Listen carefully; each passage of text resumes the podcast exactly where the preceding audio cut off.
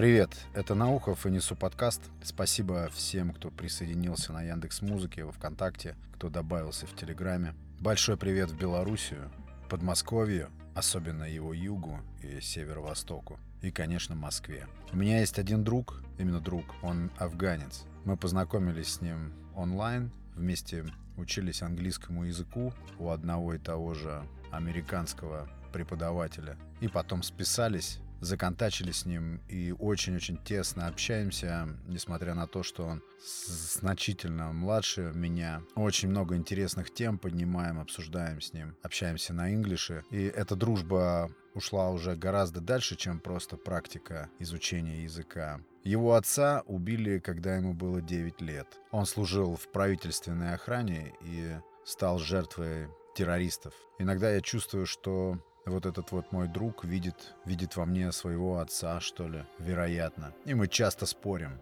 особенно на какие-то такие ключевые экзистенциальные темы. Он мусульманин, но он очень сильно сомневается в том, что религия отвечает на эти самые ключевые вопросы. Его это терзает очень сильно. И это создает ему кучу неудобств, потому что окружающие его люди не особенно-то готовы принимать его воззрения современные, такие прозападные.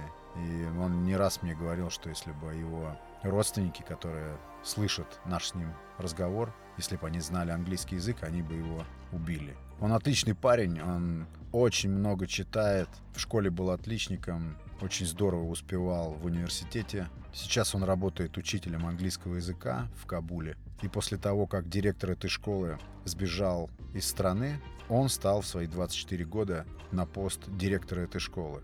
Очень начитанный парень, очень любознательный. И сейчас даже при помощи меня стал изучать русский язык, русские традиции, стал вообще изучать Россию. Я так понимаю, у него зреет план когда-нибудь приехать в Россию. И вот на днях мы общаемся, ведем диалог, и вдруг он обеспокоенно как-то начинает рассказывать, что идет он, дескать, вот на днях по улице, и вдруг его одномоментно буквально прибило вопросом «Зачем все? Зачем вокруг все?» Он семейный человек, у него двое детей маленьких. И я вижу в его глазах, что он переадресовывает этот вопрос мне. Хочет услышать мое мнение. Он не раз мне говорил, что очень часто, принимая какие-то решения или что-то придумывая, оценивает перспективы, стараясь представить себе, как это сделал бы я.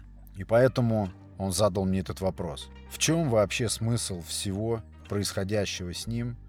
И я заметил, что ему и любопытно, и страшно одновременно. И вместе с тем этот вопрос вызывает у него какие-то реальные мучения. Ну, кто из нас не задается вопросом, откуда мы, куда мы и зачем все это. А я люблю его слегка провоцировать. Например, могу сказать ему, что ты слишком много читаешь, и, и от такого количества книг становишься пассивным. Он сразу начинает распаляться и как-то контраргументировать. Он так удивился, даже как-то обиделся, когда я сказал ему, что, ну, я действительно так думаю, что смысл нашей жизни нам станет понятен только в последнюю минуту. Я правда так думаю.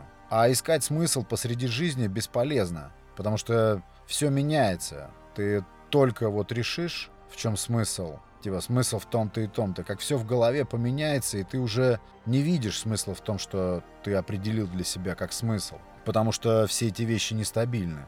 Ну вот задумай смысл жизни, любой. Все собьется очень скоро, через неделю, через полгода или год. Ты просто обернешься и увидишь, что ты уже не видишь никакого смысла в том, что определил себе как смысл. Или ставишь себе какую-нибудь цель великую.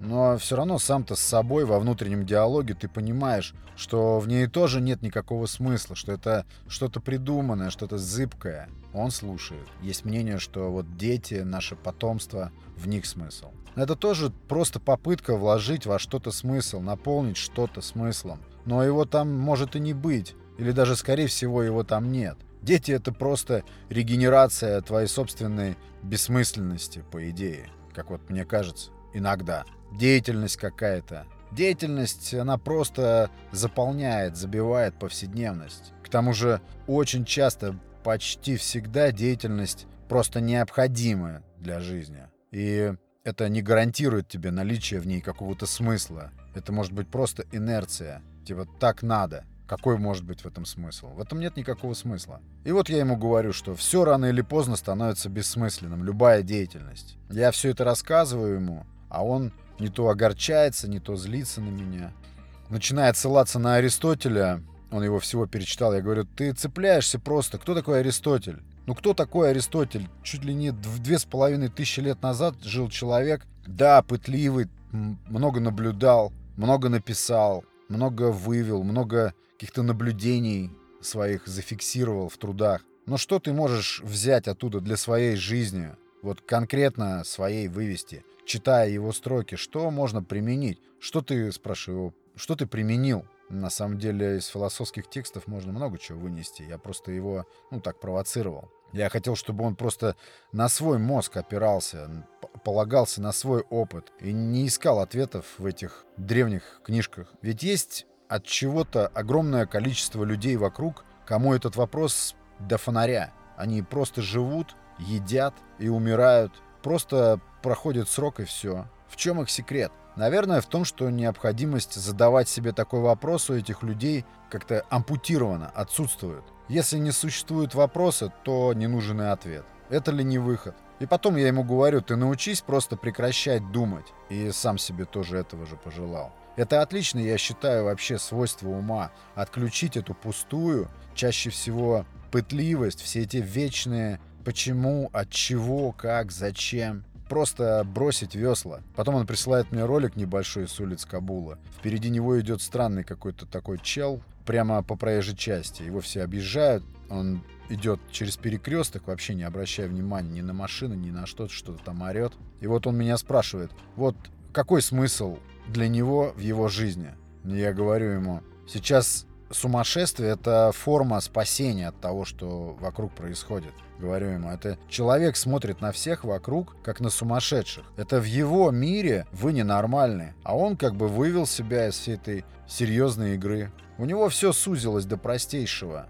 Все откатилось до вот этой щадящей версии. Когда тебе достаточно просто дышать, ходить, что-то говорить, и смотреть. Все. Вспомните палату номер 6. Чехов там так заботливо стирает эту линию, разделяющую нормальных и ненормальных, и показал, что перескок с одной стороны на другую, он едва-едва заметен. Вот я и сказал ему, хватит думать. Потом он говорит, иногда я воспринимаю жизнь как работу. Что с этим делать? Я говорю, а есть какая-то альтернатива? Альтернатива есть? Нет альтернативы, значит, тяни лямку. Придумывай, зачем тебе нужно завтра? Зачем все эти люди вокруг тебя? Зачем ты тут? Придавай как-нибудь искусственно всему смысл. И несмотря на то, что все равно все обессмыслится, у тебя будет хотя бы момент, когда все это было не в тягость. Хоть кратковременно все будет ясно и твердо. Главное выключить вот этого исследователя, говорю ему. Вырастет у тебя борода, потом станет белой, и ты все равно ничего не поймешь. Нет никакого смысла, это все бесплодное цепляние.